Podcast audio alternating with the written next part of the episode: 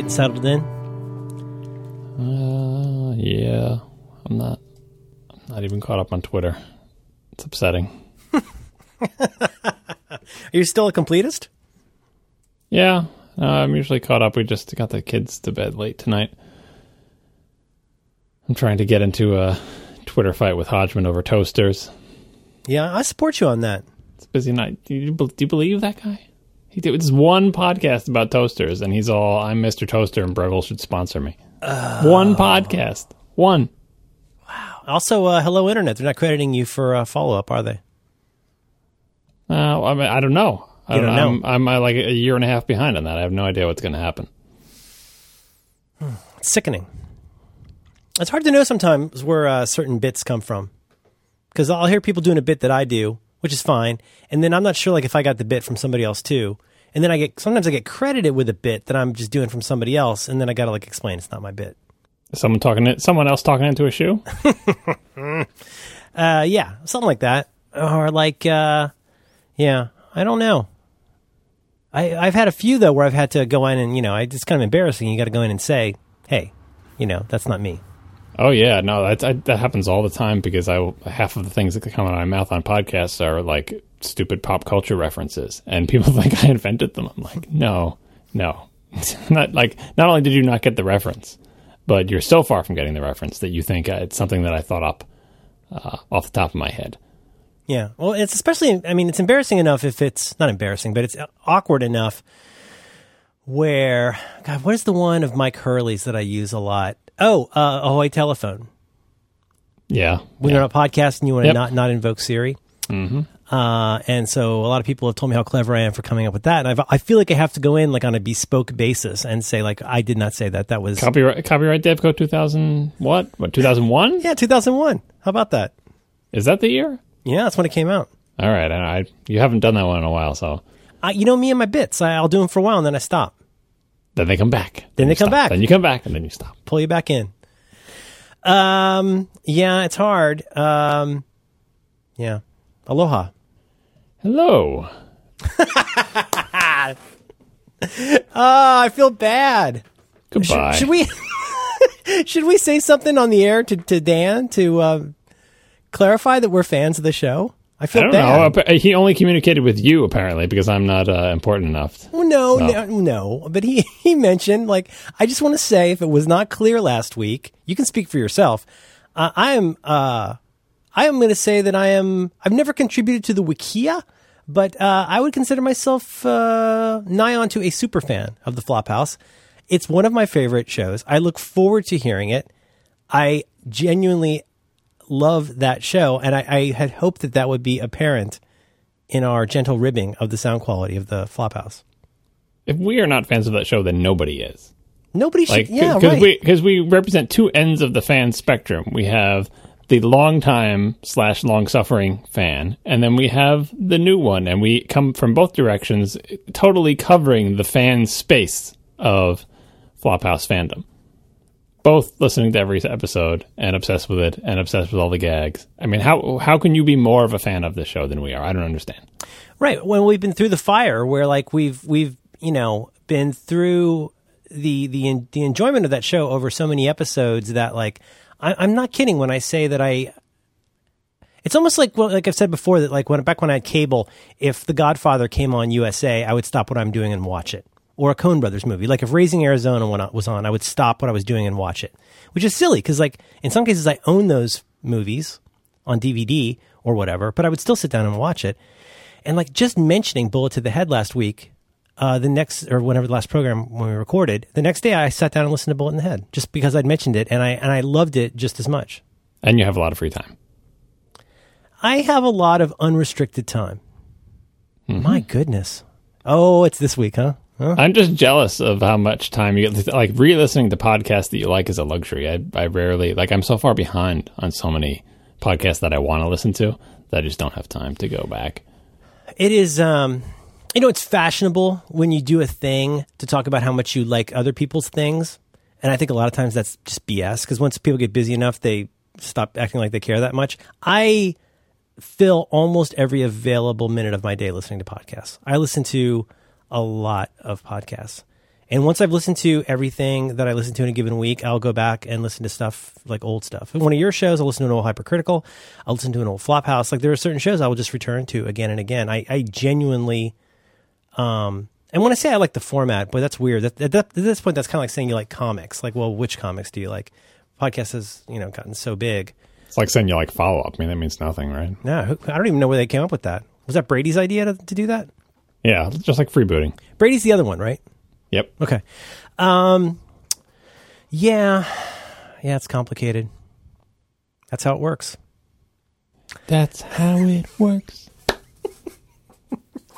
the best thing about that bit, the best thing is in typical Flophouse fashion. Mm-hmm. I, I think I know what they- you're going to say. that they can't get their own bits right. That like in the beginning, it is like that's the way it works. That's how like it mutated within seconds. Like the original, the original bit, the others could not parrot back the thing with the correct. It's just like words that sound like each other, right? It's just you know it. it the the original thread lasts mere moments before it mutates and then possibly mutates again and then the fans take it over and then as it spreads around you're like but that's not that's not what they originally said oh well just never mind My favorite part was that you know Elliot goes off on his jag. He's he's he's got his little little song he's doing, and it's of, of maybe of all the Elliot songs, of many of the Elliot, Elliot uh, songs, this one was the most like it, it actually sounded like the chorus of a well, not the chorus, but it sounded like a callback in a doo-wop song or something, mm-hmm. where someone would say, "That's how it works," and everybody as one goes, "That's how it works," and you would expect everybody to do it as backup singers,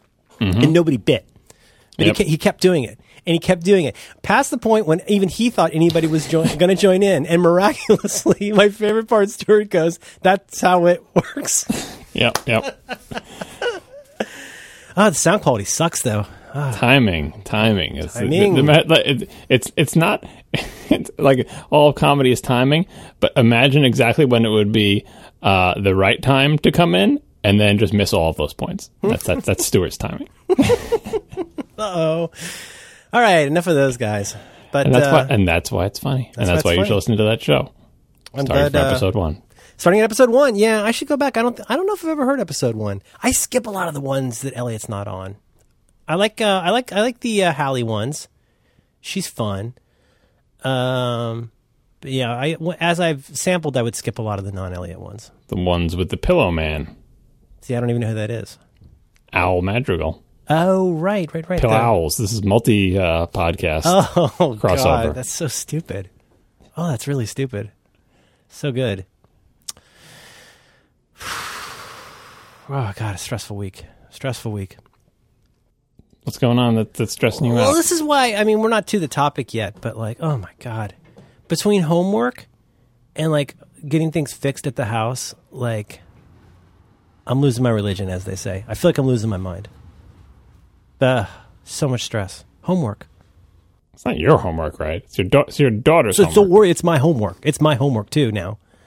Oh my god, the emotional tumult of homework. Thursday nights are very, very difficult at our house. Because Thursday night is the last night you can do the homework before you turn it in on Friday. And all the ghosts of not having done the homework on a timely basis all week start haunting the living room. You could tell me if this was different in your house, but my recollection of childhood was that my parents did not care whether I did my homework or not in terms of like not that they didn't care if I did it, but like they weren't on me like, hey, do you have any homework? Is your homework done? Have you got your homework done? Let me see your homework. Maybe make sure you do your homework. All they cared about was if there was some sort of disciplinary action or consequence of not doing the homework, then uh, I was in trouble.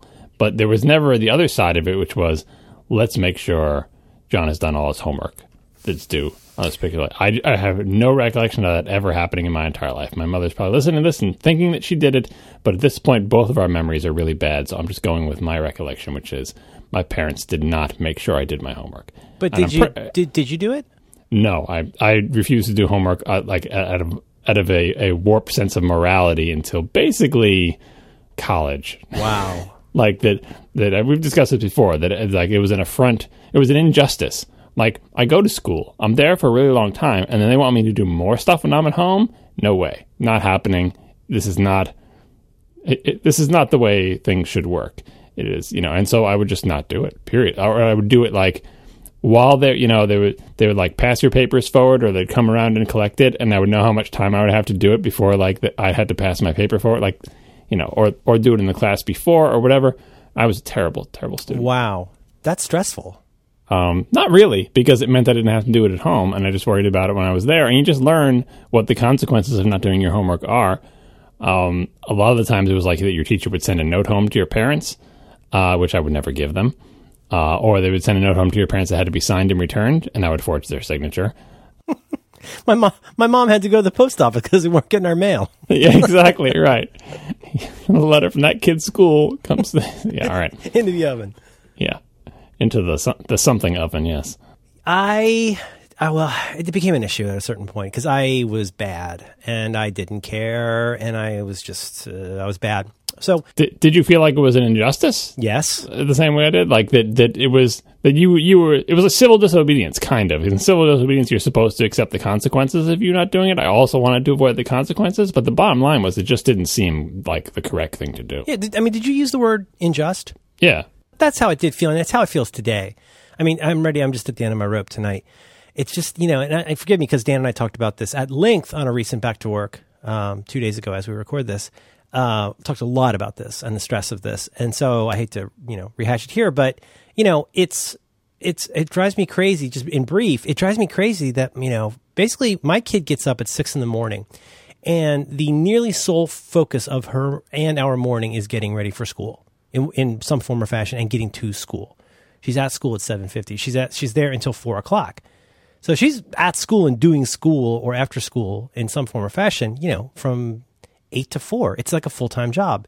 So she's got two and a half hours.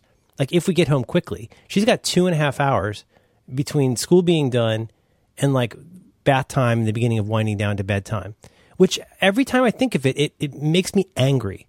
It, I know it's nobody's fault. I'm not blaming anybody, but I hate that system.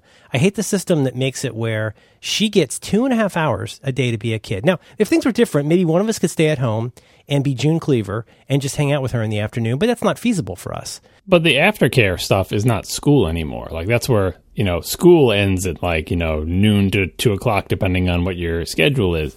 All that time from then until four is not school anymore. It's pretty school like. She has activities three days a week, where from uh, you know end of school. I mean, not to get too granular here, but from two to three, three days a week, she has like a, a scheduled activity thing. She's got art, or she's got science, or she's got yoga, uh, which all of which she likes. Um, and then from three to four uh, is a period where kids work on homework. so she works on homework uh, or reads from three to four and then she comes home and you know maybe i'm maybe i'm being unreasonable or maybe i'm being touchy about this but it's like so we have just enough time to come home harangue her to do her homework. Like when it's it's not you know it's considerable. There's like five pages of stuff plus plus she's supposed to do at least 20 minutes of free reading a day. And like if, if if you actually it's one of those things where like you know if you actually did the math on doing all of this as well as you're supposed to uh it would be like a job I wouldn't want, where she could fill every hour of the day with something related to school.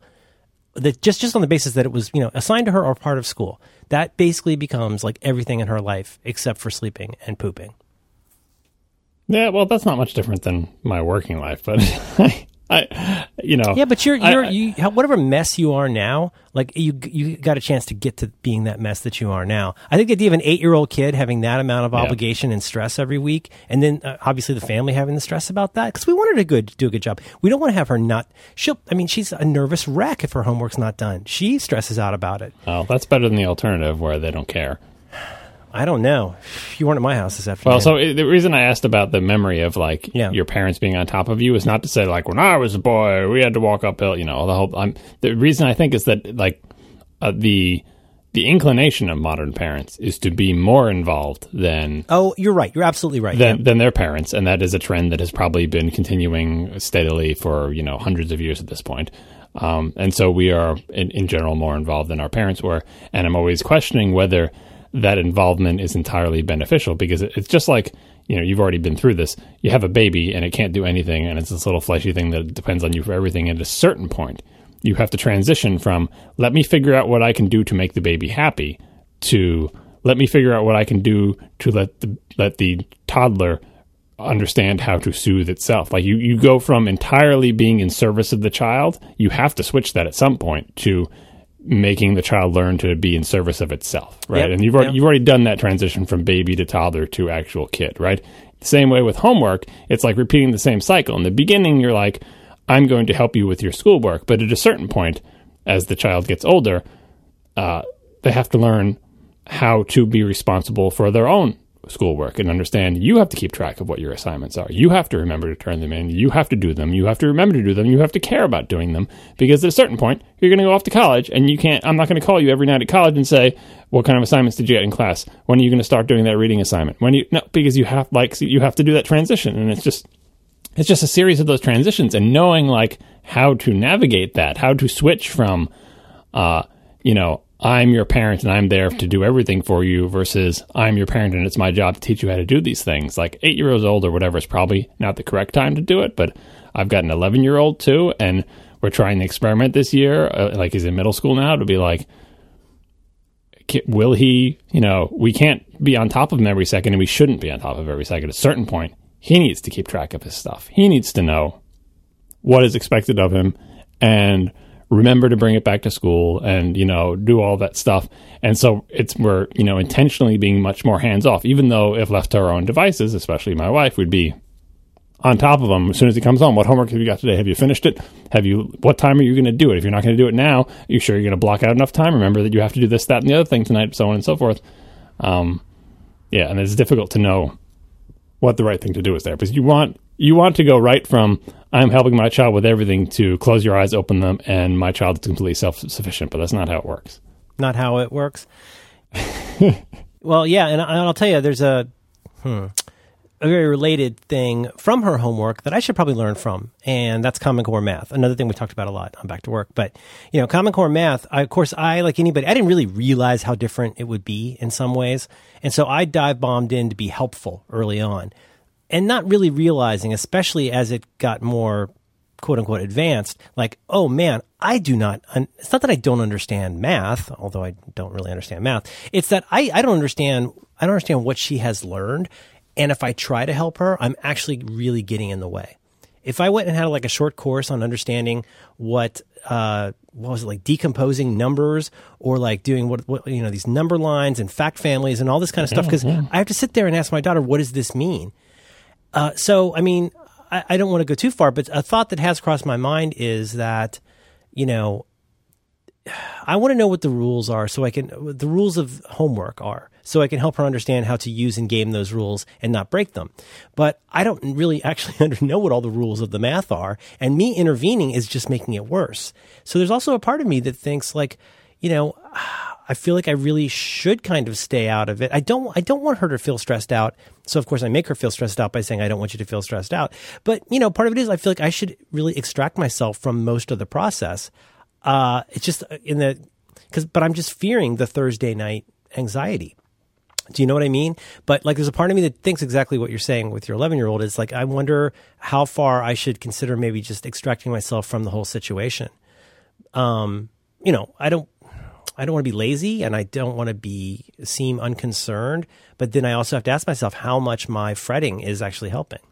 Yeah, the, and the best part is like as we're trying to navigate that, like if you ever go into like the parent teacher conferences or whatever, uh, inevitably the teacher or teachers of whatever subject your child is having more difficulties in, uh, basically like the teachers are very well trained to try to say things that don't offend parents, but you can read between the lines. What they're basically telling you is like your child needs more help in X. So you, as a parent, really need to pick up the ball there and make sure they do the homework assignments and help them with them and so on. So they don't say it in that many words, but what they basically say is, your kid isn't doing well here, and parent, it's your fault because you are not doing enough at home to, you know, especially if it's a kid who's not doing homework assignments or not putting enough care into the homework assignments or That's, whatever. we, we get we get that second one. Yeah. Yeah, the, the the teachers would be like, you know, you know, again, they don't say it in this way, but they say, "Come on, parents, this is on you." When they leave my classroom, I don't have control of them. When they go home with you, if they're not doing their homework, then it, we as a teacher have to say to you, parent, this is on you to make sure your kid does your homework. Yeah. uh, does their homework, and you're like, and then that's the it's the two. It's like, but really, should should I, you know, how should I just be there over my kid's shoulder the second they come in the door, helping them with their homework and making sure they do it and being on top of them and, and checking it over and telling them to go back and correct it and over and over, like because you know what it's like. You don't want to do that when your kid gets home, and They've sometimes been, you do disagree dealing, with the they've been dealing with school and other people all day long. If that were me, I would want to go in the room, go in my room and close my door and just be alone. The last thing I want to do is, is like come home and go, oh, you know, why don't you go wash your hands and then get started on your schoolwork? It's like that's miserable. But you know, okay, so the one thing we have gotten though, I mean, like last time we had a conference, we actually brought this up and said, look, you know, we're kind of worried about the homework thing. And it, it is it is actually becoming a bit of a source of stress in the house for everybody.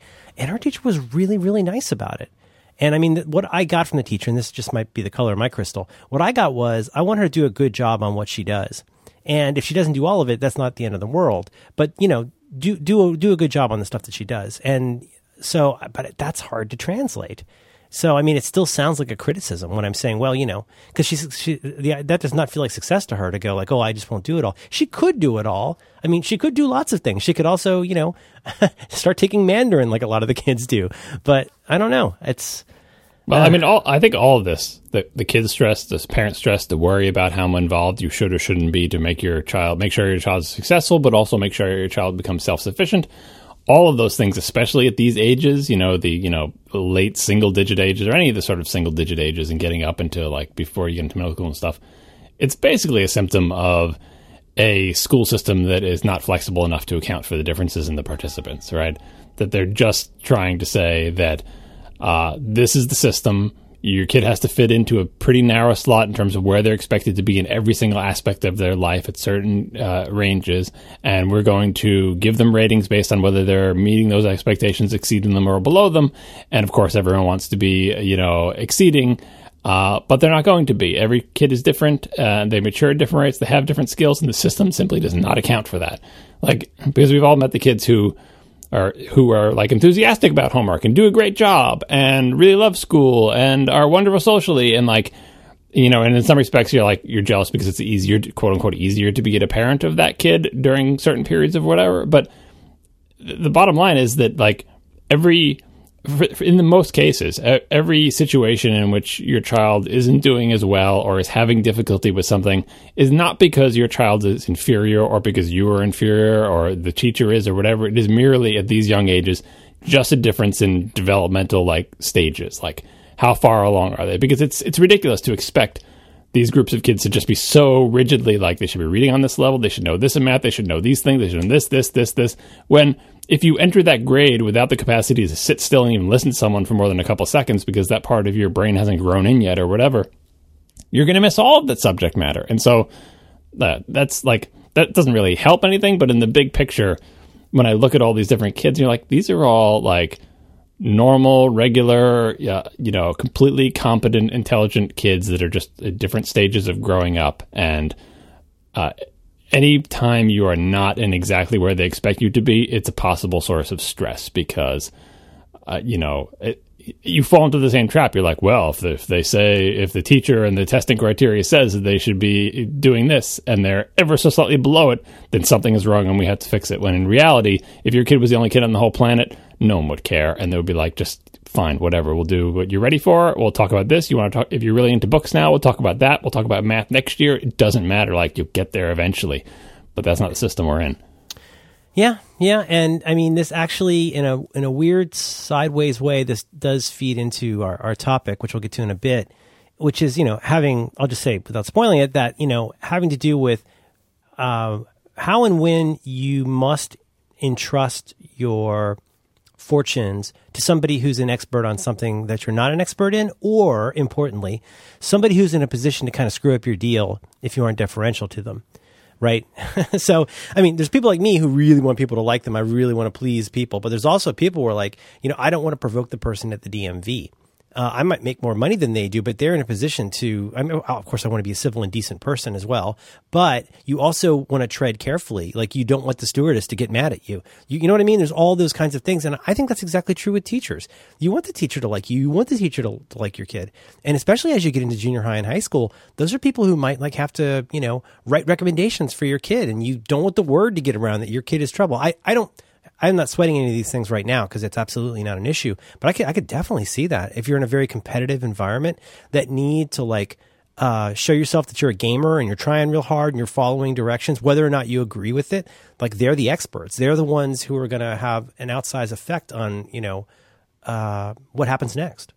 Or, or it, it, this is actually slightly off off your topic. We just reminded me of it thinking of like parent teacher conferences. The other the other just deadly thing that that happens at parent teacher conferences that it's when the teacher uh, turns it around and uh, consults you as the expert. That you are the one with the with the special knowledge and expertise in this area, and it's when they ask you, you know, if your kid is being disruptive in class for some reason, what they want to ask you is, uh, give us some strategies strategies that we can use to help help your child when he or she has this problem or whatever. What do you do at home that works when blah blah blah? Oh man, I do not want to have that meeting.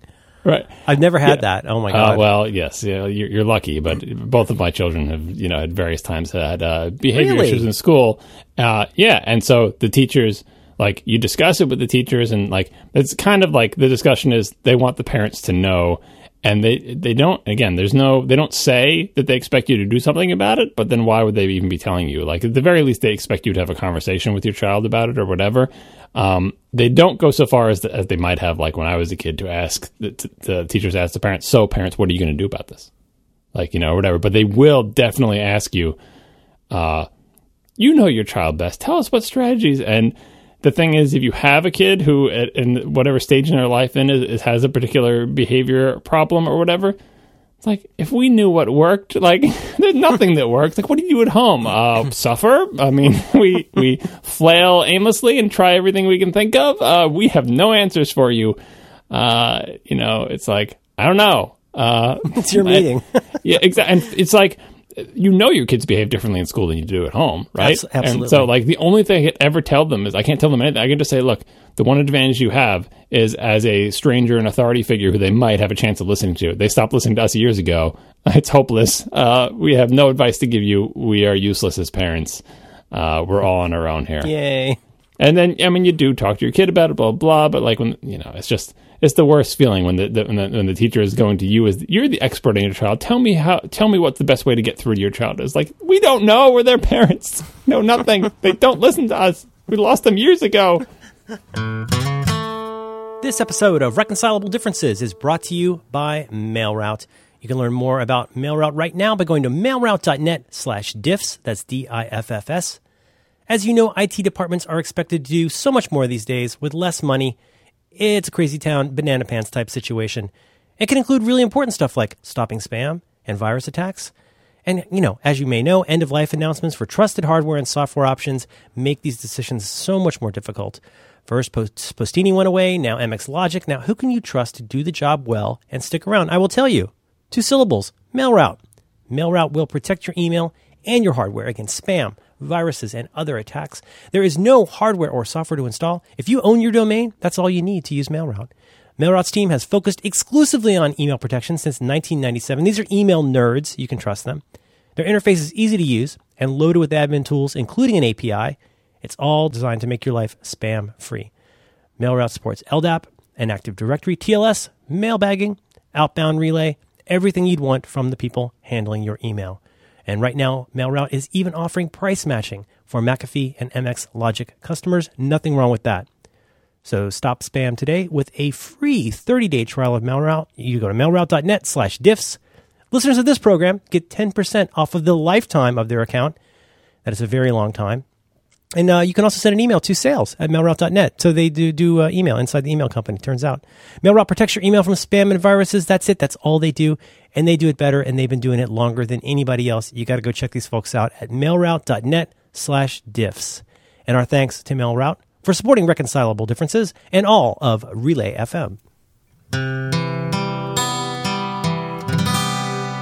We had um well this is you know what i think we should do this follow up just in passing because i may want to talk to you well at length about this at some point but can i mention the leftovers yeah I, we don't want to spoil it because we don't want to put yeah. another spoiler breakpoint in here for people but you can in in uh, in broad strokes you can talk about it. well yeah and I, I, guess i would prefer to wait till i've watched all of them to um, to talk about it but um i took your your you, so you, I'm trying to remember what, what you said exactly. Might- It might have been actually after we were done recording, but you, as just kind of a postscript, I don't know, a few months ago, you were like, he's like, you're like, I'm not sure if I really want to recommend this. Do you remember what you said? But you were like, you, this might be right for you. You might want to check out the leftovers. Do you remember what you said to me? Yeah, uh, well, I said that it was a show uh, a long time ago we discussed it. It's a show that I can totally understand people not liking because it is it is not uh, traditional. Like it is, a lot of people find it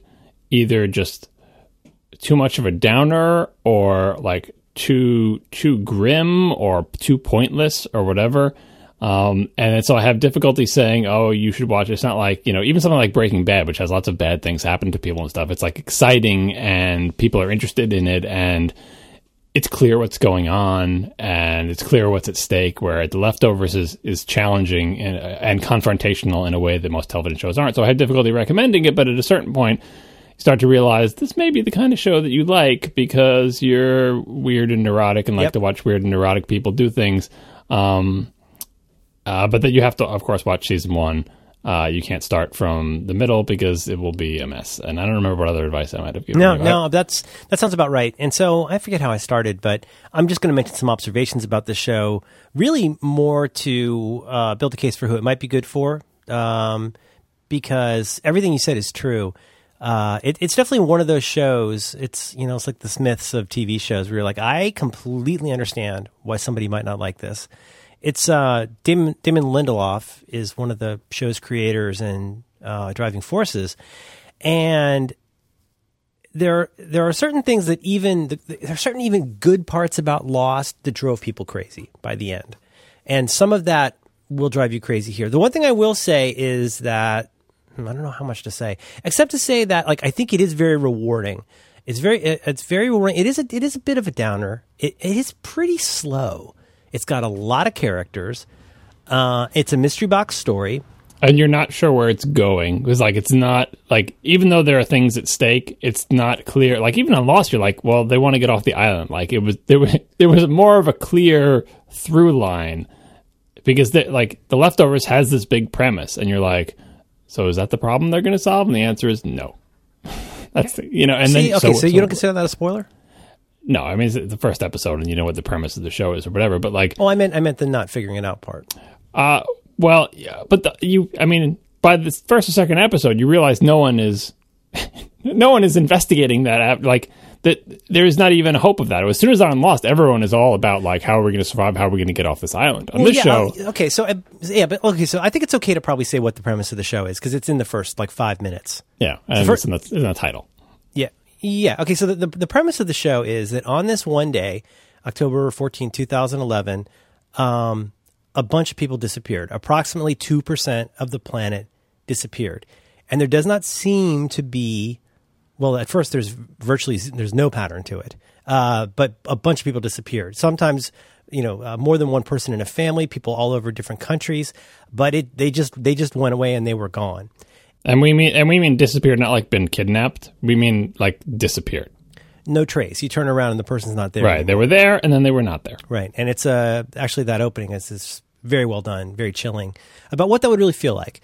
Uh, so anyway, that's that's the essential premise of the show, and then basically three years later, fast forward to three years later, and fo- and kind of following the, a bunch of people mostly in this one town, uh, and what life is like three years later, and that's pretty much the first season, and what's happened in the interregnum since that uh, departure, as they call it, and. Uh, I, I, uh, so I won't say any more than that about the premise, except to say you're, uh, join you in your spoiler, which is it seems as with Lost, in with Lost, it kept seeming more and more like, oh, there's something weird here, and it's going to be explained. Oh, maybe it's this weird thing, and it'll be explained.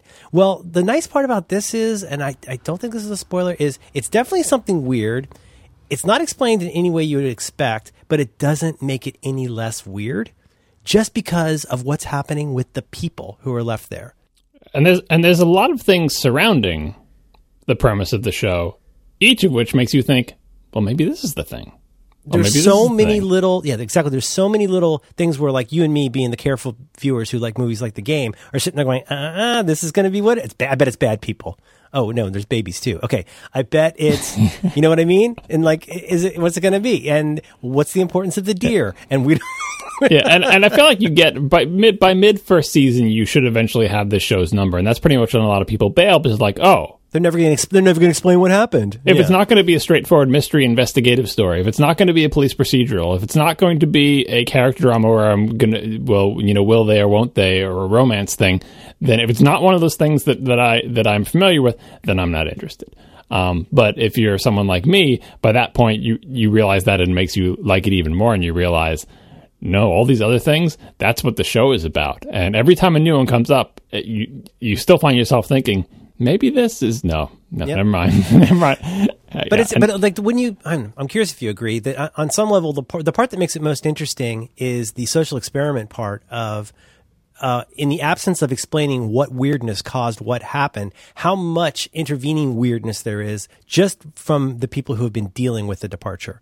Yeah, and, and if and if anyways, if anything, this show seems to undersell that because if I think about what the actual world will be like if this happened, it is way worse than the show. But there's pl- the show is plenty weird and crazy, you know. Like, but Yeah. but but if you you know, if, if anything, they're underselling it because they know if they you know they don't want to go too over the top, so they pick and choose kind of the the manifestations that they're going to hang their head on, which are plenty weird. Um, but if I think about it, you know, But there's also there's not a lot of I mean I'm trying to think now. There's not that many implausible things, and a lot of the No, things no, that there's- seem implausible turn out to be entirely plausible. yeah. And and so the the only other thing I was going to say, you know what it really reminds me of in retrospect, I in terms of a little bit of style. Uh, but did you ever see? I forget if you've seen this. Have you ever seen uh, Children of Men? Yep. Um, I really like that movie.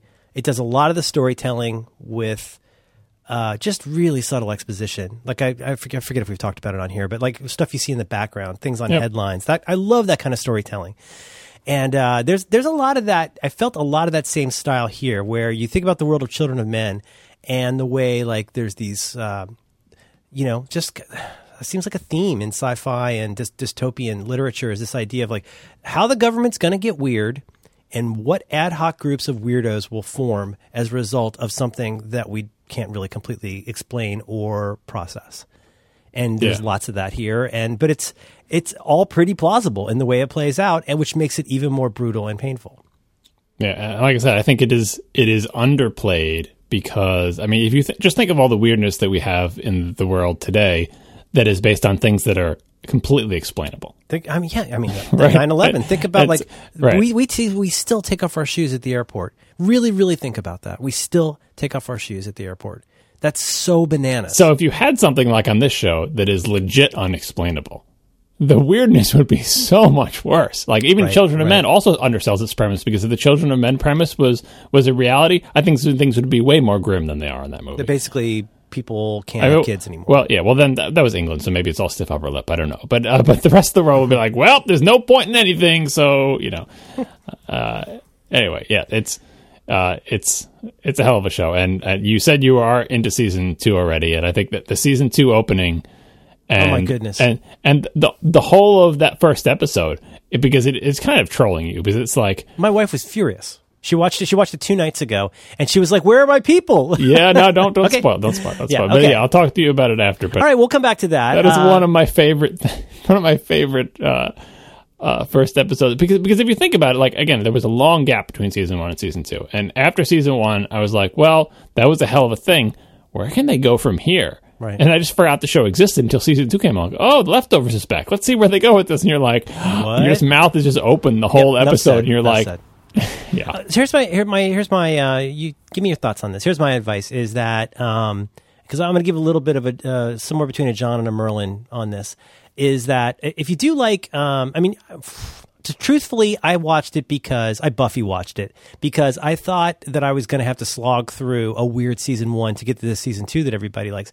Uh, far from it. I was hooked after the first episode. What I will say, if, if you think you, this might be for you, watch episode one. It's on HBO whatever I've got, the cord cutter version. It's on HBO. But I would say watch episode one. If you absolutely despise episode one, stop. because there's no point. But I would say if you if you liked episode one, okay, I would say watch one and two, and that will give you a good sense of whether you want to go in. Because the chances chances are, if you're like me, there's no question you're going to plow through the whole thing. I found I found it I found it extremely compelling. And then I'll just say, I mean, here's your here's your cookie. If you can make it through to episode nine, you're in for something pretty special. Yeah, and, and even though it, it is it is more slow paced than normal, it does go somewhere. It's not as if like this is what every episode's going to be like, just seeing these people doing stupid things that I don't care about. It does go somewhere. Season one has an arc. It goes somewhere. It builds. There is, you know, it's not just like I'm just going to watch these people for a while for a bunch of episodes doing stuff. So uh, have faith that even though it may still seem slow by episode two or three, there's a payoff. Yeah. Good pick. I think it's going to be. I could see this being one of those shows. What I don't want to say the outer limits, but one of those shows that like I don't know if it'll be great and famous during its time, but people will be talking about this show for a while. I think. And I, it is also one of those shows that uh, has to be considered in the context of this is the guy who did Lost. Like as a reaction to Lost, it takes on an entire new dimension. Oh yeah, I mean, I, I, I think I totally agree. I mean, not least because there's a there's an assure there's an assuredness to this that I thought I felt with Lost, but I realized I didn't. Well, but it's a reaction to Lost. Like it's a you know like I did Lost and people said this. It's an exploration of the criticism of Lost. It's a meta exploration of the criticism of Lost. Really, I'm going to think about that. Yeah, I'll, I can tell, talk to you about it off. Okay, well we'll come we'll come back to that, but that's the homework if you're interested. Is uh, leftovers on HBO. Um, do, should we get to our uh, our topic? We should. It's been in the notes for a while. This is one of yours. Let's just crop back up. Okay, part of this part of this is bitching, and part of this is I genuinely, genuinely need your help. The topic is uh, which we, I think we created very early on. I created is trust your mechanic. And uh, Trust Your Mechanic is a song by the Dead Kennedys that I asked you to listen to today. Did you like that song? Were you pretty into that? Song. I'm doing air quotes.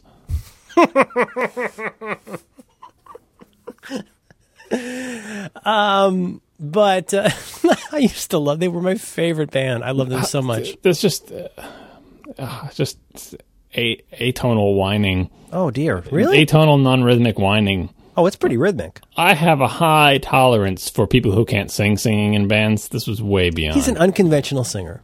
That's not really singing. It's more like yelling. A single note constantly, inarticulately. Uh-huh. Oh, okay. All right.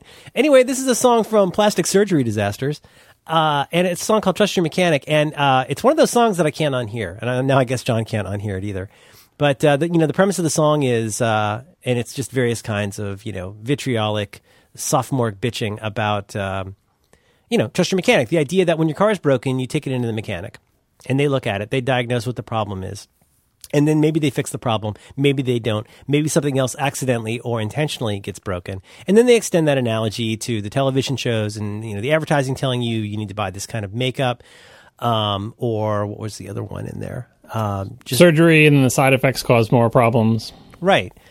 Uh, and you know that that really resonated with me when I was 18 or 19 like so many uh, things. And you know whether or not you you like that particular song there's a concept there that I that has stuck with me ever since then, which is this problem of the trust your mechanic problem, which is if we knew how to fix a given problem, if we knew how to recognize, diagnose, and fix a given problem in a way that was uh, economical and efficient for our time, we do it ourselves, right? Like used to be, I would change the oil on my VW uh, bus because that was really easy to do. It was really cheap. It was trivially easy to do. I, you know, I've, there's all kinds of repairs that I could do. Today, I don't know if there's anything we can repair on our, our current VW, but there's all kinds of things where I just, I have this natural uh, revulsion to dealing with experts sometimes. And, and I really, I'm, I'm actually asking you to help me with this affliction that I have because it drives me nuts when I go to somebody and I feel like I'm at their mercy for them to diagnose the problem. Uh, I identify what it is, identify what gets what's now these are all different things, right? This one person or this one company is going to say, okay, here's the problem that you've got. Uh, here is the solution for fixing that problem. Here's how to implement the solution for that problem. Here, here's what it's going to cost, and it, it, and where necessary, here are the risks or side effects of what you're doing. And I feel very vulnerable when I do that. And I just feel like I'll, there'll be times, like in the example I'm about to give you, there'll be times where I'll put off doing something for so long. And I keep thinking, trust your mechanic, trust your mechanic, meaning don't trust your mechanic. And then I say, okay, I should finally just do this. Quit being a dummy. And then you take it in, something dumb happens. It's more broken than when you took it in to be fixed. And like you're the idiot because you don't even know how to address what went wrong. And, and now I feel like a jerk because I'm saying to this this guy in this particular case, like, what happened? This worked until you fixed it. You didn't fix the trivial thing, and now you broke something non-trivial. And that's the trust your mechanic problem for me. I want you to tell me what you think about this concept, and I would like your help in making me a better person at dealing with expertise in a classy way.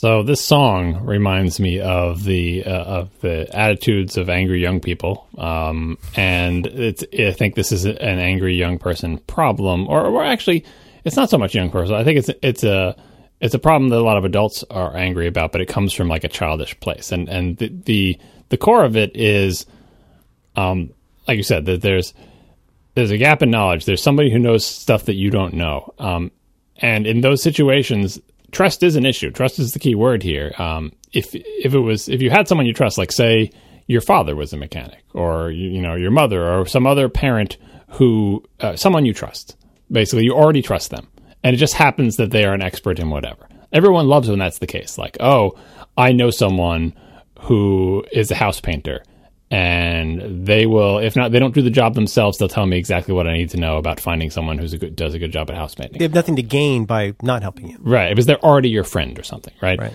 Um, uh, but that's not usually the case. Usually it's a stranger and you know they know things you don't know.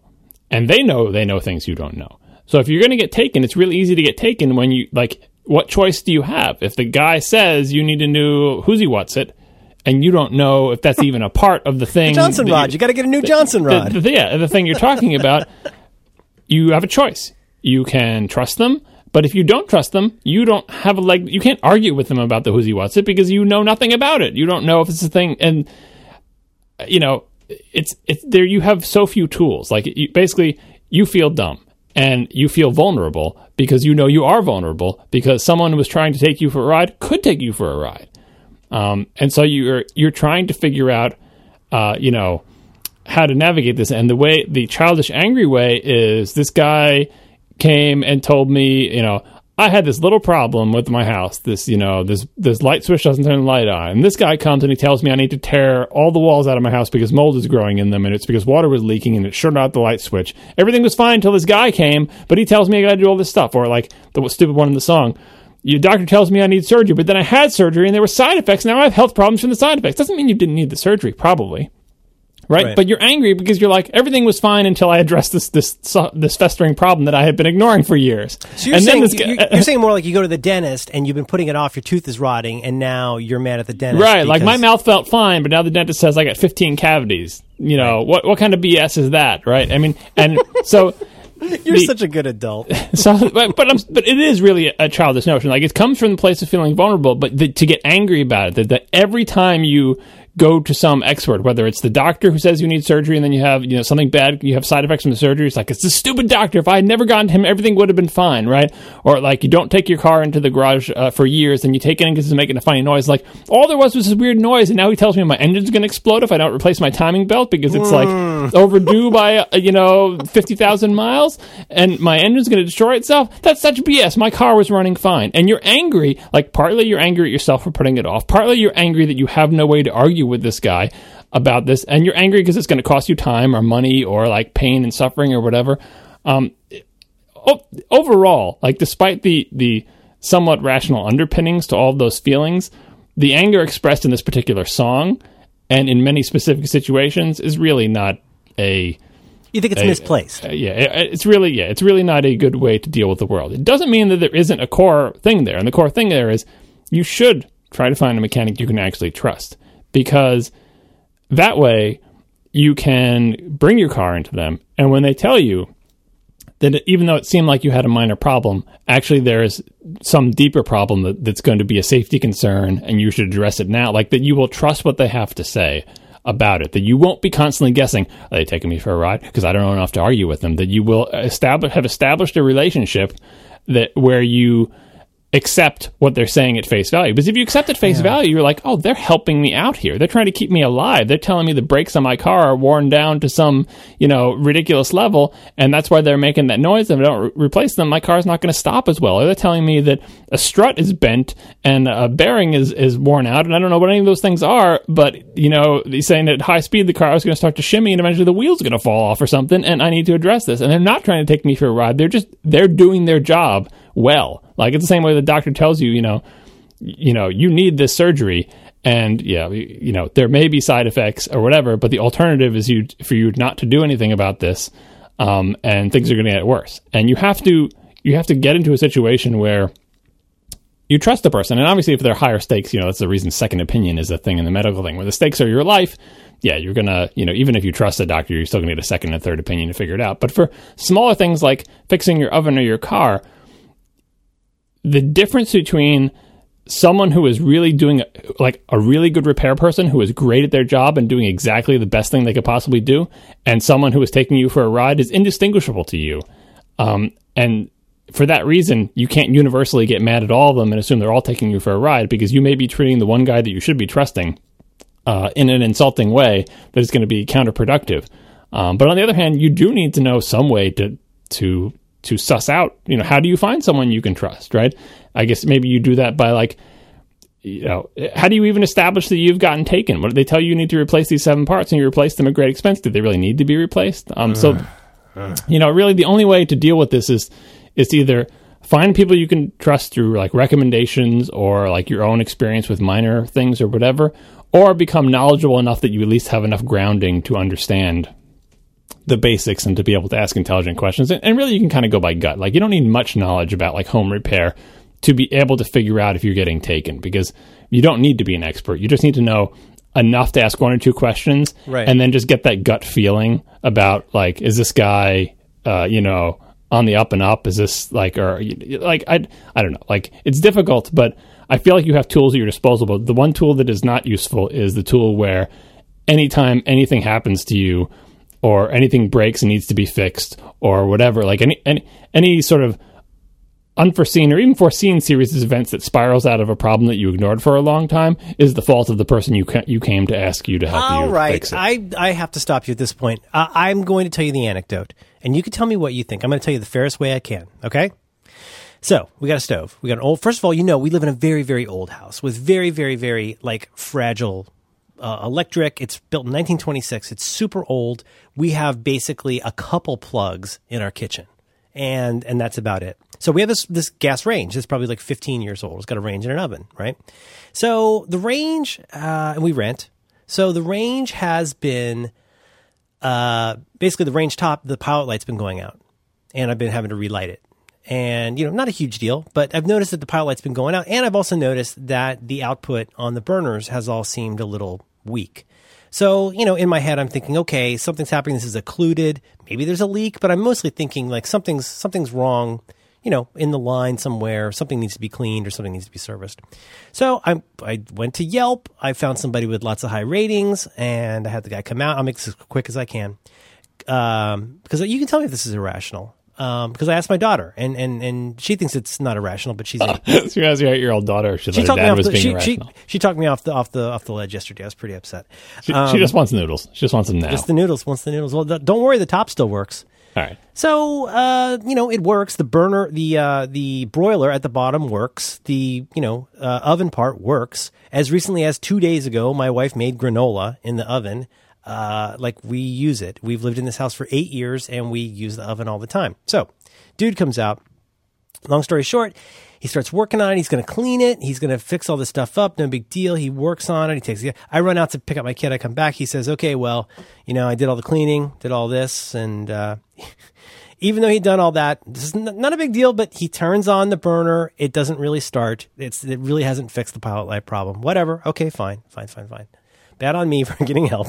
It didn't really help, and he doesn't have any more options. But like, okay, so that that didn't work very well. But also, he's got to break the bad news to me that something called the safety valve uh, has been is broken on the oven, and now the oven won't work anymore. And uh, and I said, uh, "You sure about that? Because we use that all the time." We have a family and stuff, and we use the oven a lot. And uh, it worked as recently as two days ago. He goes, "Oh no, no, it's it's it's broken. It w- won't heat up now." And I said, "Okay, uh, so is that a thing you can fix?" And because that would be great. And he says, "Well, I have to see. I have to see if the part's available." And he says, "It's probably not available though because this is pretty old." I'm like, okay, all right. So he goes and he makes has a very perfunctory phone call with somebody and says, no, no, the part's not available. Also, this is too old of a, a range. It's got a mercury part in this one thing that you're not allowed to have in San Francisco anymore. I should probably go ahead and replace it with an electric uh, oven. Was, was his diagnosis. And I said, well, that's challenging because we have basically two plugs here in the kitchen. We would have to have an electrician I don't want an electrician going anywhere near our electrical system except to like, you know, say what went wrong when the house goes up in flames. There's no way we can draw any more electricity in our house. It's ancient. So anyway, uh, that's kind of where, where we left it was, uh, well, you know, sorry about that. I guess, you know, bad luck. And I went and I tested it. And indeed, the oven does now not work. And I want to just underscore it worked now four days ago. So, you know, maybe I'm a raving loon, but like I put off doing this because I feel like I'm jinxed. I'm jinxed because when I go, and I'm not even saying like go to the doctor. Defending, your, trying to explain how you're not a raving loon by invoking jinx is not probably your best course of. go on. John, why would the oven work for something like 2,000 days consistently? Uh-huh, and then uh-huh. the one day that it broke was the day he came and fixed mm-hmm. it? All right. So, th- I mean, if I was there, I would have other questions that I would have asked him. But here's just one plausible scenario, not knowing much about ovens. But here's a plausible scenario that could have led to this series of events. It's old and corroded, and it just broke. All right. So, uh, as part of trying to make your oven work better, I can imagine it involved perhaps uh, turning some valve somewhere to shut off the gas so you can work on it safely, so you can open up the little thing. You know what I mean? Right?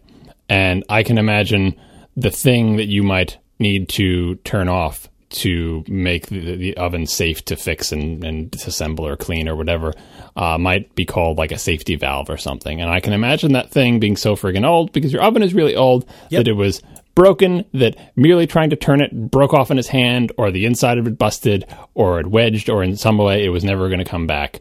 Um, and then at that point, you could say, "Well, I can still, you know, what can you do at that point? You're, you know, well, yeah, what you could do is say, "I broke your oven," is what you could do.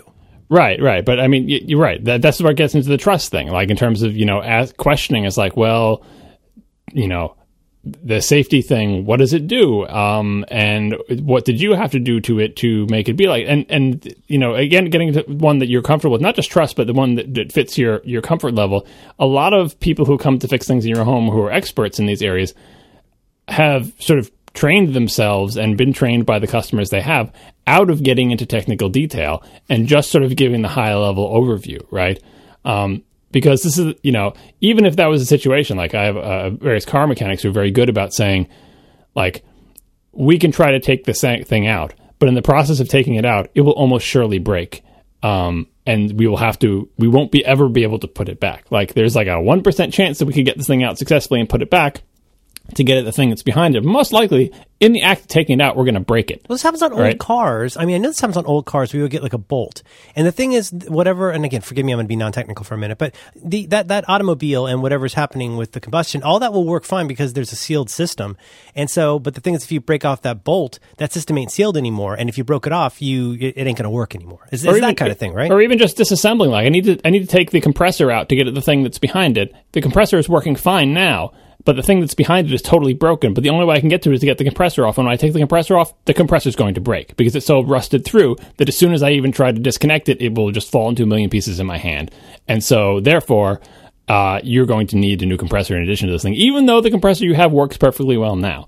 Um, and it could be this guy didn't think the thing. And again, I don't know the details. This may not have been what happened, but like the bottom line is, if if you think about your oven, it's like what had you been doing to assess the state of your oven and maintain it up until this point. Nothing. You've just been using it and expecting it to work for years and years and years. This ancient thing. Eventually, it's going to break. Eventually, something's going. So it's not that old. Eventually, if you can't get a part for it, I mean, you know, it's got to be pretty old because it's not like he's he would love to sell you a part. I mean, he gets a markup on all that. You know I, I mean? don't know because I call anyway. my landlord and he's thinking he can work it out. Anyway, um, again, I don't know whether this guy is particularly trustworthy, but all I'm saying is that there are plausible scenarios in Yeah. which this guy, th- this, that you know, and and it just comes down to communication. That he should have known that you that you are the type of person who wants to know the nitty gritty details and would be less angry instead of more if you explained that as part of cleaning, I need to turn this thing off, and I turned it and it broke off in my hand, and that's it for that thing. And I can't get another one for reasons X, Y, and Z, and I'll explain to you in great detail why I can't get another one. Um, or he could just be a guy who's trying to sell you a new oven, right? and that's what is- that's what you, that's what you're thinking. But I don't think, it, I but don't don't think it's a slam dunk though. I don't know that that's what it is, but the problem was the reason I'm sitting there practically quivering with this guy was that we had not. I mean, I don't. I can't believe. I feel like I should have had to explain to him in retrospect the chain of dependencies here, which is something I mentioned here in the notes. Which is like sometimes like uh, a broken bolt is more than a broken bolt. You know, uh, if it's something where I guess I'm, I'm, I know I'm not explaining this well, but the, the trouble is that sometimes, you know, like they say on the Brady Bunch, the rust is all that's holding it together. In that instance, like, you know, we didn't have the conversation about like, well, if anything goes wrong, what's our contingency plan? Because we are not currently set up for being able to have this range that he magically says you have to have now in San Francisco, which my landlord disagrees with. But but that was the part that was so frustrating about it was that it really it really felt like and I should also mention that when he came in, this is literally what he said when he walked into our kitchen. You should really get this remodeled, is a thing that he said when he walked in. And I said, I'll be sure and pass that along to my landlord as I live in San Francisco in constant fear of being evicted for whatever reason. There's a reason I called you. so it was just that I felt like I don't know. You could be right, and I and actually I did want to vent a little bit, but I am also actually fig- one. I do want to figure out how to get better at this, and also talk about how other people can potentially avoid these kinds of things. Uh, because I, you know, I, I trust your mind on these things, and I. This I guy sounds a little jerky. You come to someone's house and say you should remodel it. Like, Oh no, he was a jerk. I opened the door, and the first thing he says is, "Your address wasn't clearly marked." And I said, "Well, it's me." And he said, "Well, where's the address?" And I said, "Name a guy. I'm the person who called you. You're at my house. Come on in." Then he pointed out that we had a security camera, and he wanted to talk about that. Then he told me that I should get the kitchen remodeled. And uh, yeah, you're you're not off on the right foot with this guy. well, he's off on the wrong foot with me. I is- was. I know. I'm saying this does not seem like a good pairing. Here. Well, and so okay, and and so understand also because you understand my how neurotic I am. You understand my disinclination to assume that he is malicious or deliberately trying to do anything to break something to make money. But you got a bad vibe about him from the, the immediately, right? Like that's what I'm saying about your gut feeling. Like if you, in the lack of any information, like you don't know anything about stoves, you can get a gut feeling about a person. It's the it's the kind of gut feeling. We haven't talked about this, but like in okay, yeah, that's the topic list. Like potentially dangerous situations where you feel like you you are about to be mugged, or you feel like someone is distracting you while someone is like picking your pocket behind you, or Right. you just get kind of an uneasy feeling. where you're like on that on that precipice, you're on that cusp of going. Right. Is, You- this you- a thing? Is this a thing? Am I? It feels like a thing. you're getting an uneasy feeling, and everything about the way we modern, pampered, middle class people are brought up, every instinct is telling us uh, to ignore that feeling. That you're just being silly, everything is fine. Right. Like, basically, don't listen to your gut. That's what's going on in our head. Like eh, while while you're being, you know, about to be robbed or about to be clubbed in the back of the head, and you know, like you're you're like the, the politeness, like the, the sort of the societal training, the thing we learn at school to like be polite and respectful and give people the benefit of the doubt and live in a civil society and the whole rest of your being is screaming get away. This person is dangerous. Run. Uh, and you're too and you're thinking can is there a way i can maybe get out of this in a polite way pretend i get a phone call and it's like you know our brain is our own worst enemy like that's why we're not fit to survive in the post-apocalyptic world where it's uh, kill or be killed um, and so this is obviously the micro scale version of that, where you immediately got a bad vibe from this guy. He's just a jerk, right? And you know, and you can say, well, what am I going to do at that point? Slam the door in his face and call call a different guy? So I thought there was a cultural thing, and that he was a little socially awkward. Is what I Right, but but but I'm saying like that that kind of vibe, like especially after the kitchen remodel comment, that's like okay, that's you know, and, and again, then you're thinking, well, but what am I going to do? Tell him to get out? That would be rude, and I would and feel also, bad. in, in fairness, he did also point out that it was a pretty old stove. Uh, so I guess, but you know, but uh, let's let's go back to like my dumb impression as a layperson is that like um, this is just on the edge of I will go Google how to fix this. This is just on the edge of like you know fixing the the floater thing in the toilet or something. The kind of thing that I, I do, you know, five times a year with stuff around the house because it's easier, it's cheaper, and I know nobody's going to come in and screw it up. If I screw it up on my own, that's okay. I'll call somebody after that, but let me at least give this a shot. And, uh, there are some kinds of things where I'll just go like, you know, like we finally, sometimes we get like a leak under our sink and I realized that it was a little bit rotten on the, um, on the uh, this is really boring i'm sorry. But like you know, i will call in a plumber sometimes. We got a great plumber that we like to use. This to me though this is what drives me bananas is and you're right i'm warring with myself. I'm warring with all these different sides of myself and these rational and irrational parts of me and the parts of me that are intuitive and not intuitive. But it came down to this. I was like this is one of those no-brainer in my head because i'm an idiot.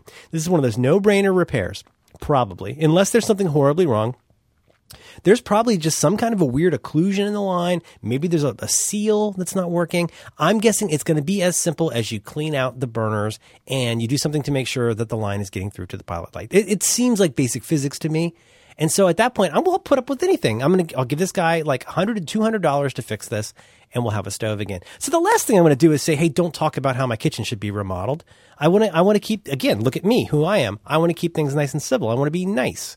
I wanna be deferential.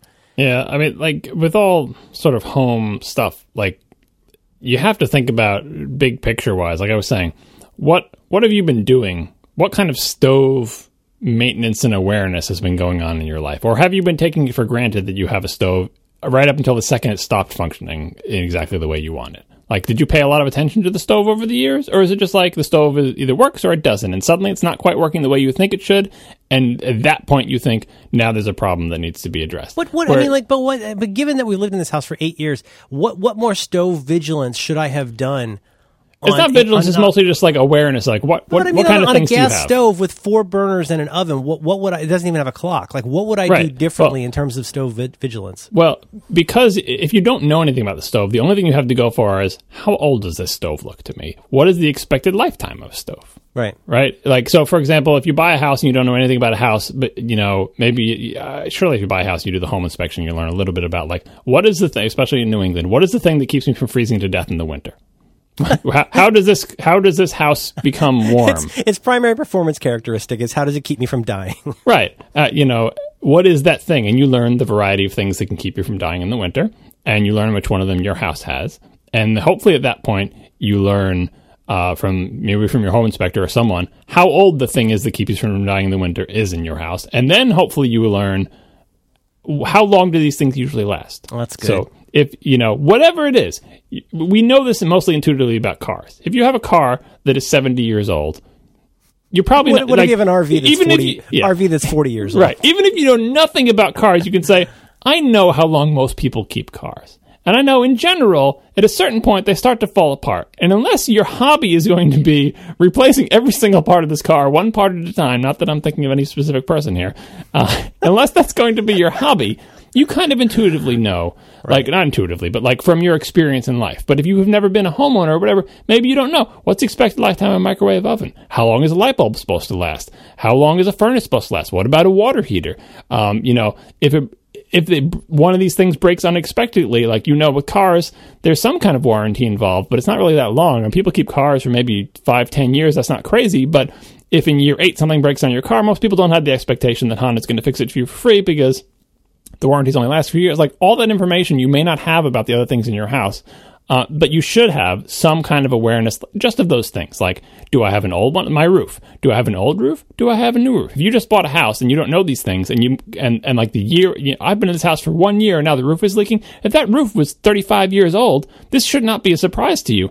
You, you never had. What kind of roof awareness do we need to have? You need to know when you're buying a house, you're buying a house with a 35 year old roof, and you right. need to know that that roofs asphalt shingle roofs, that's kind of around the useful lifetime of an asphalt shingle roof. And if an asphalt shingle roof fails around 35 years, you shouldn't be like, damn, this roof, my roof was fine until I fall that roof. Like, this roof is going to whether you do anything or not. Like, this is the expected lifetime of a roof.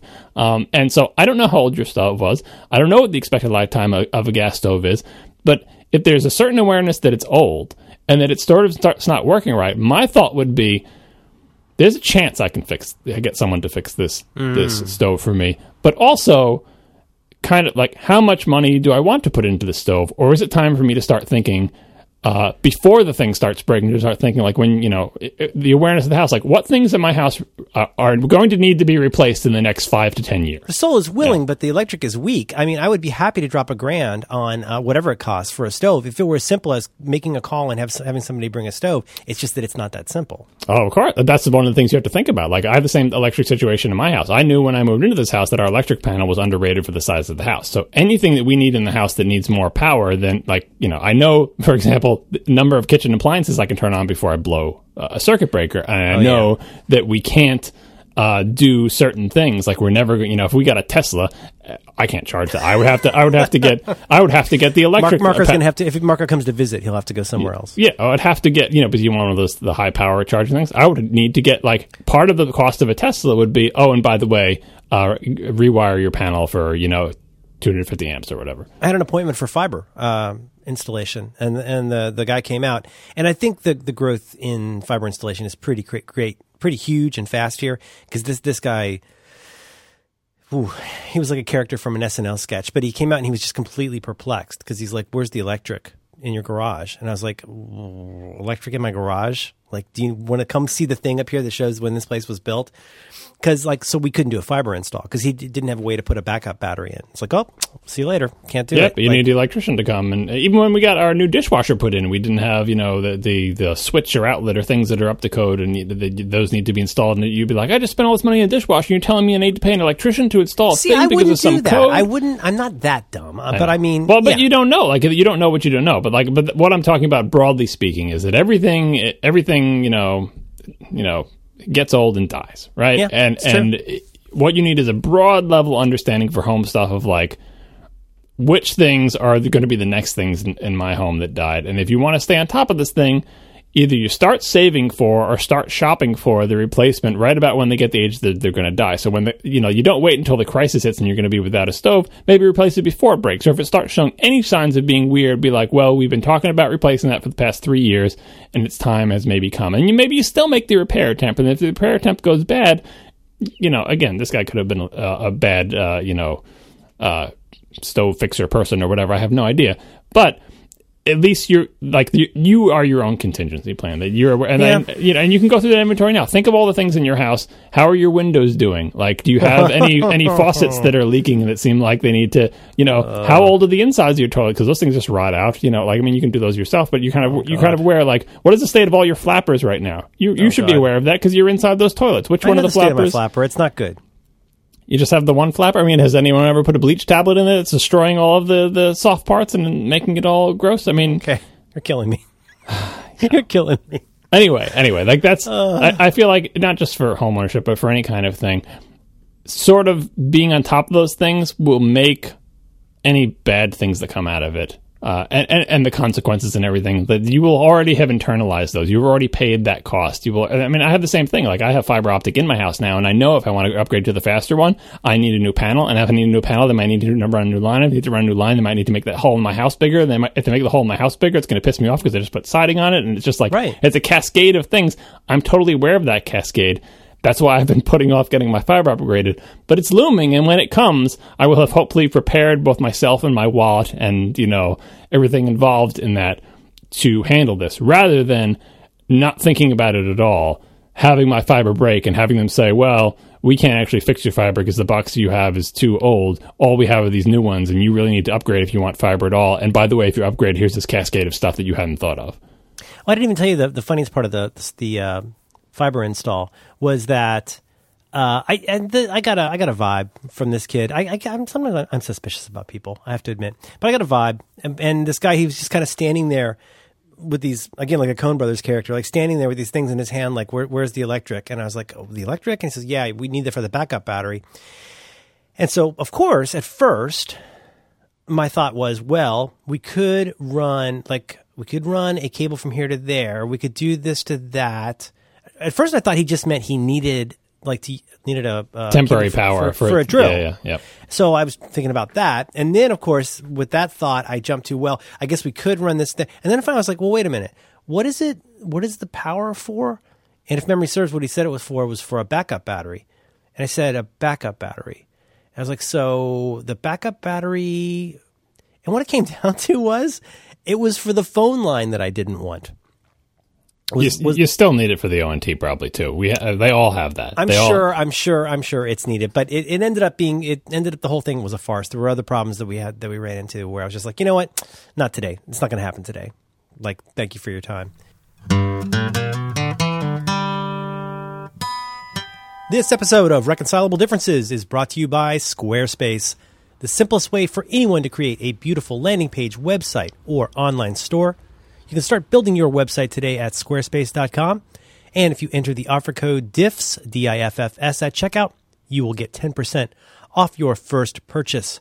With easy to use tools and templates, Squarespace helps you capture every detail of what drives you because if it's worth the effort, it's worth sharing with the world. Squarespace puts all the power in your hands and takes away all the pain points like worrying about hosting, scaling, or what to do if you get stuck with something. With Squarespace, you can build a site that looks professionally designed regardless of skill level with no coding required. You'll easily be able to make your website look and feel exactly how you want. Squarespace uses state of the art technology to power your site and to ensure security and stability. They are trusted by millions of people and some of the most respected brands in the world, including me. I'm a brand. Look it up. Their site templates are stunning to look at. They all feature responsive design to make your site look great on all sizes of device. But this is just getting started. Squarespace has tons of awesome features like 24 7 support with live chat and email. They got teams in New York, Dublin, and Portland there to help you. They have Squarespace's amazing commerce platform, which allows anyone to add a store to their Squarespace site. And they have a wonderful cover page functionality so you can build great looking single page websites. All this rock solid, fast hosting, and so much more. And if you want to stretch Squarespace even further, you got to check out their dev platform. This lets you dig into the code and tinker with the very guts of your Squarespace site. And if you sign up for a year, you'll also get a free domain name, allowing you to choose exactly what you want your site to be called. You can go and start your uh, trial today. Squarespace plans start at just $8 a month. And remember to use that special code DIFFS, D-I-F-F-S, at checkout. You get 10% off your first purchase. This is a dynamite product. I use it and I love it. No credit card required. That's the words you want to hear. We want to thank very much Squarespace for supporting Reconcilable Differences and all of Relay FM.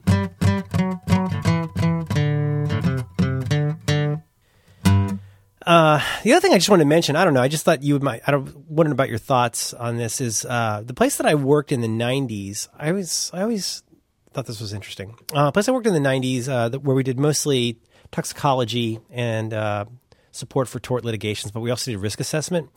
And one of the ways that we sold ourselves was that we were one of the, first of all, we were small, but we were also uh, one of the relatively few companies that wasn't, and I might be remembering this wrong, but it seems like most of our competition were companies that primarily did like risk abatement and cleanup, but also offered risk assessment. And what we sold ourselves on was that we would do your risk assessment, but we had absolutely no interest in doing the abatement cleanup you know, any of that. We would, you know, do the mitigation stuff, like what you could do avoid problems. But you know what I mean? What we would do is we would just say, like, you know, here's, here's what you're in for, but we wouldn't be the ones who would also say, and this is, and this is how much you're going to pay us to take care of it.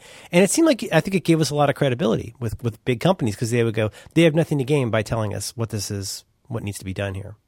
Do you think, I mean, like, is, uh, first of all, uh, isn't that kind of an interesting idea? And like, do you think that legitimately changes the way somebody does the process? In the case of say a second opinion, if you're not that person's primary care physician, or you know you're a different oncologist or whatever, do you think it's beneficial to to go to people who don't have a stake in in doing any more than deciding exactly what the problem is? I think it's definitely worthwhile. And what your story reminded me of, since I'm assuming this was in Florida, was my yeah. uncle who lives in Florida, who uh, has done home inspection for most of his career, um, and he uh, the same type of thing that he was an independent home inspector. Um, so he's he's just going to tell you what's wrong. And the independence of home inspectors, the independence that you really want, is he's independent of any realtor. He is not affiliated with, aligned with, paid by in any sort of financial arrangement with people who buy houses, you know, realtors for people buying houses or realtors for people selling houses, right? Uh, and his experience, as uh, as far as I've been able to understand from third hand information from my mother and stuff, was that that it was very difficult for him to find work because all the connections and all of the business flow through the realtors, and the realtors want a home inspector who will give them the answer that they want, whether it's uh, just tell them this Really? house is It's- okay, so they'll buy it. Is that Yeah. as bad and crooked as it sounds? Yeah, That yeah, sounds it's- but- awful. and you would think, well, don't aren't the customers the powerful one? The people who, the, the actual people who are going to buy the home, wouldn't they want to go to him because he's going to be the guy who's honest? But the deal flow, the sort of how do you get people to come to you? How do you Sure. get people to find your name? Like people buying houses are going to listen to the realtor that uh, that they hire to help them buy a house about who they should get to uh, do the home inspection. So he found it. It was the same exact situation where he was basically doing assessment, but not mitigation and abatement, and not, didn't have any stake in whether you bought this house or not. He's just giving you the straight up story of what's wrong with your house. And it was hard for him to find business. Whereas if he had been willing to be affiliated with either side of that equation, um, that it would been much more. Uh, it would have been easier because that's again that's where all the, the business comes. The people go to the realtors; they don't go to the home inspectors. They go to the home inspector, or if they already got a realtor, and the realtor tells them which home inspector that they should go to. Um, and yes. Wow. And so I think it, it does make a difference in you would get a different answer, but often that's not the thing that's important in terms of staying in business. Really, what's important is making the, sure you have a steady the, flow the, the, the big picture. a steady flow of cu- where are your customers coming from? How do they know you even exist? How do they know to find you? And like we just said about trust your account, how do they know to trust you? You can tell them, oh, we're more trustworthy because we don't have a financial stake or whatever, but how do you know that's even true? Maybe you, then you're just trying to figure out, well, where is your bread buttered? Like, who is paying your things? Like, are you going to try to sell me a timeshare as part of this home inspection? Like, it so must be some angle here that I'm missing. Right, I'll right. just go with who the realtor told me to go with because this guy does all my home inspections. He's great. You'll love him. The realtor who I trust, who because we've been driving around this neighborhood in Florida for you know three weeks now, I'll just go with their home inspector. Uh, because how can you convince somebody?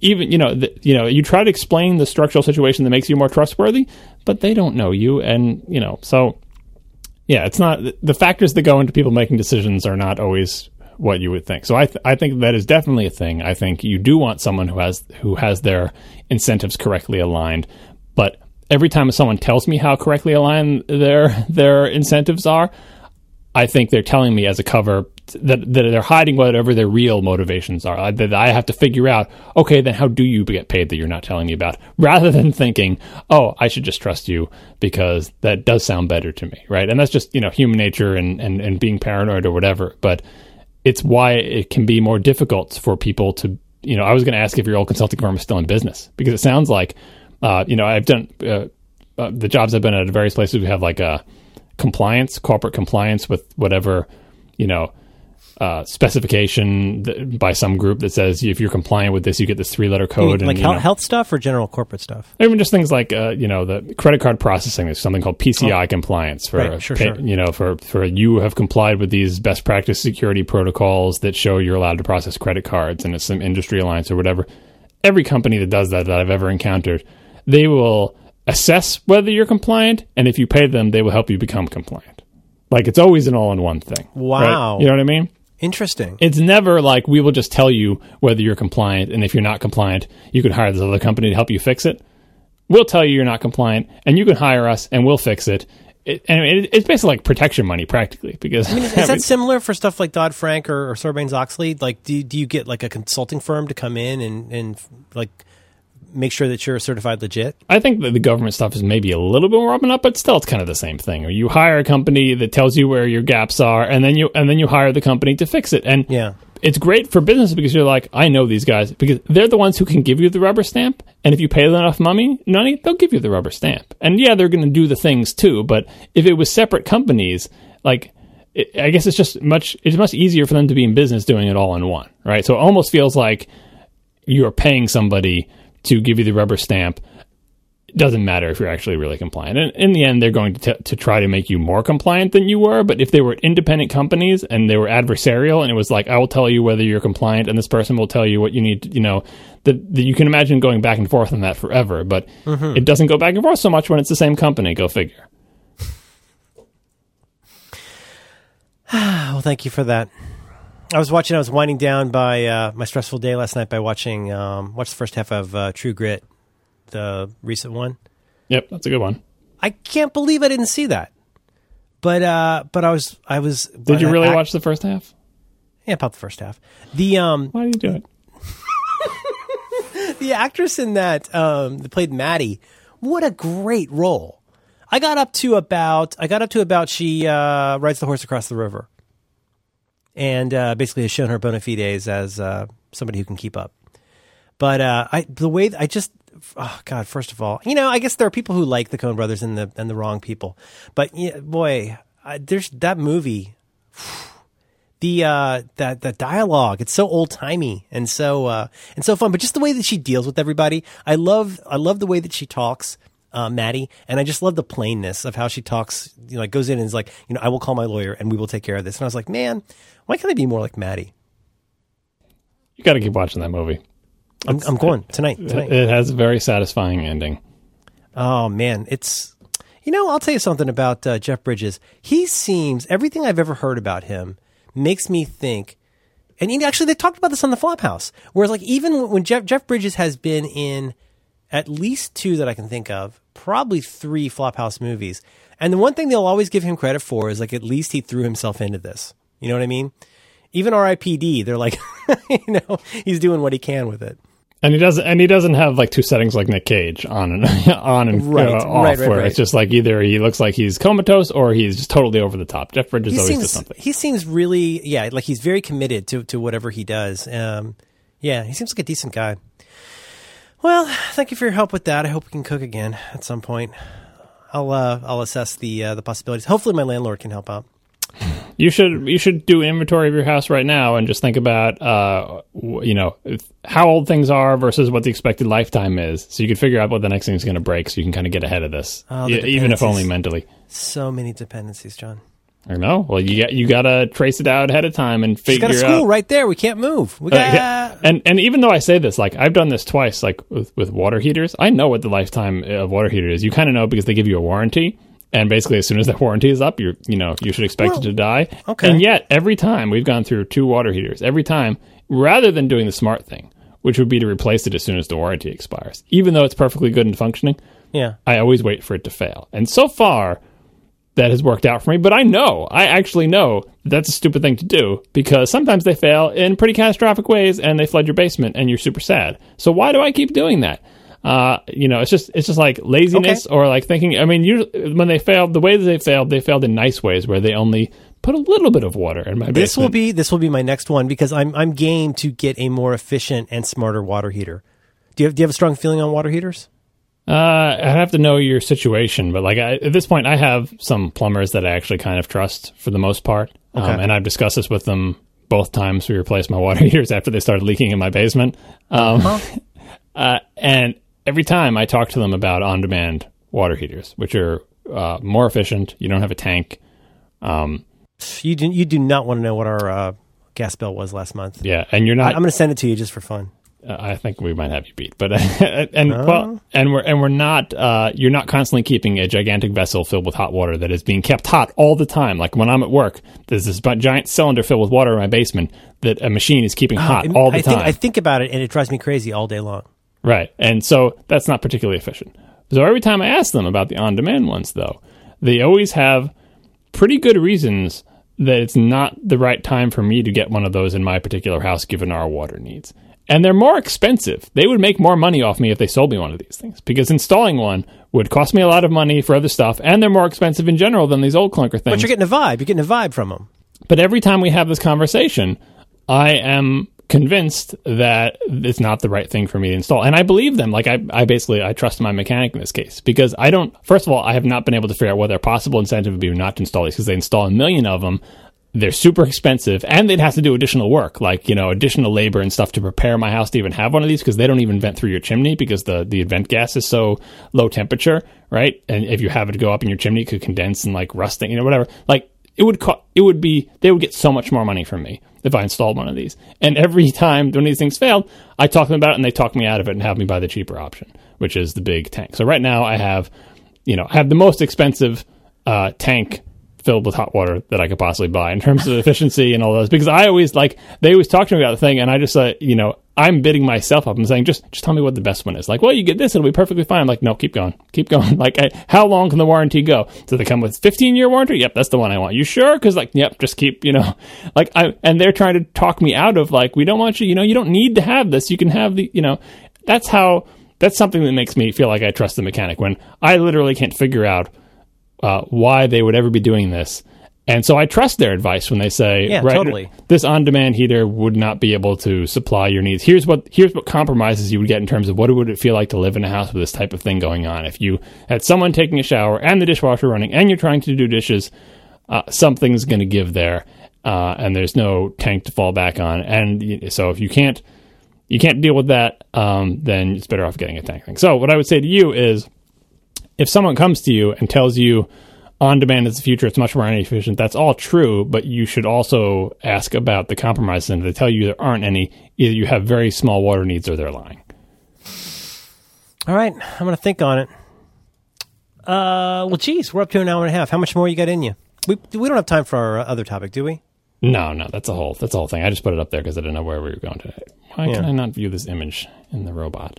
Oh, I could text Oh, it to it you. just no, it's coming. It's coming. It's just Yeah, don't say the number, but look at it. Tell me if that's close to yours.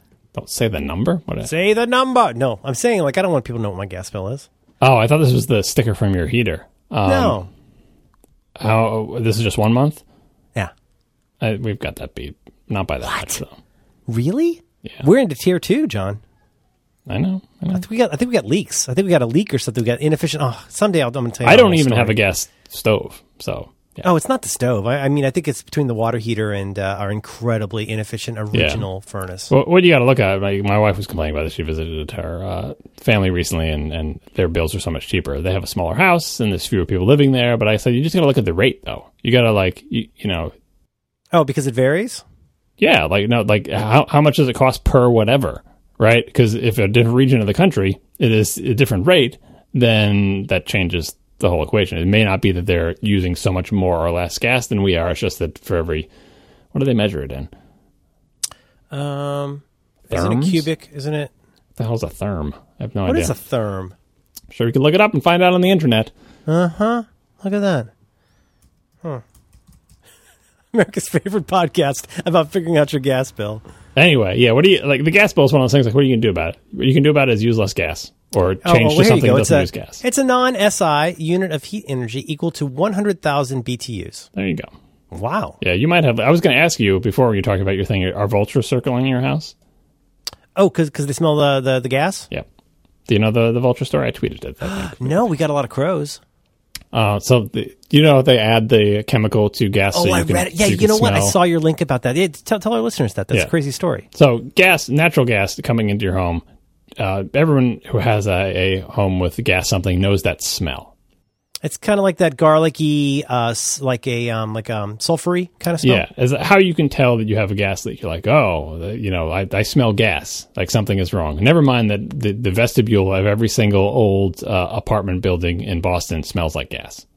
Like just that's just the smell of Boston, basically, um, which is great. Anyway, um, but that's not what natural gas smells like. You wouldn't be able to smell it at all, uh, is my understanding, if this chemical was not added. And the chemical they add is that thing that you're smelling, and it's one of And those which, chemicals. which I had always been told was so if, for example, a Bunsen burner is left on in your chemistry lab, you would smell it and know that. that I, for my entire life, that's what I've heard. They they artificially add this stinky smell, this sulfury, garlicky smell, so you'll know if you got a leak. Right, and it's one of those smells where they have to add very, very little of this chemical. Like, in you know, if you look at the ratios of like how many parts per million are this smelly thing, that's an incredibly small amount, and it's something that we can smell really easily, even when there is not a lot of it. Like, I, you probably Google for like the ratios, but it's like one of those amazing things. Like, wow, we can actually even smell that. Yes, you can. Um, and so the story that I found on the internet and tweeted about, which may or may not be true, but uh, it was, I think it was like a scan of a, a printed page, so it must be true. It was in a book. Um, was that they had gas lines running somewhere in the country, uh, and uh, maybe they're running across the desert or something. And sometimes they would have leaks, but it's hard to tell where the hell the leak is. All you could tell is that there was a leak, that you were losing pressure somewhere, but where along this big long gas line is there a leak? And so they added this stinky chemical that smelled like decomposing bodies to vultures. And they would wait to see where the vultures were circling. And they would know wherever the vultures are circling, down below them, at that point in the pipe, there's the leak That's amazing. uh, and you know that that's the story for how this chemical got into gas. And obviously, there are many modern uh, reasons to keep it there. Like if you come into a house and are overwhelmed by that incredible smell, don't hit the light switch. Maybe just leave the house. Uh, you know, if you think you have, if your pilot light is out, how do you tell your pilot light is out? Maybe you have that smell in the kitchen. Is that how you're telling? Yeah. Yeah. So if it wasn't there, uh, you wouldn't know, and you'd wake up in the morning and turn the lights on in your kitchen and blow your house up, and everyone would be sad. Bum bum bum bum. Exactly. That's the story. We're sticking to it about the vultures and the gas. It's a great story, though.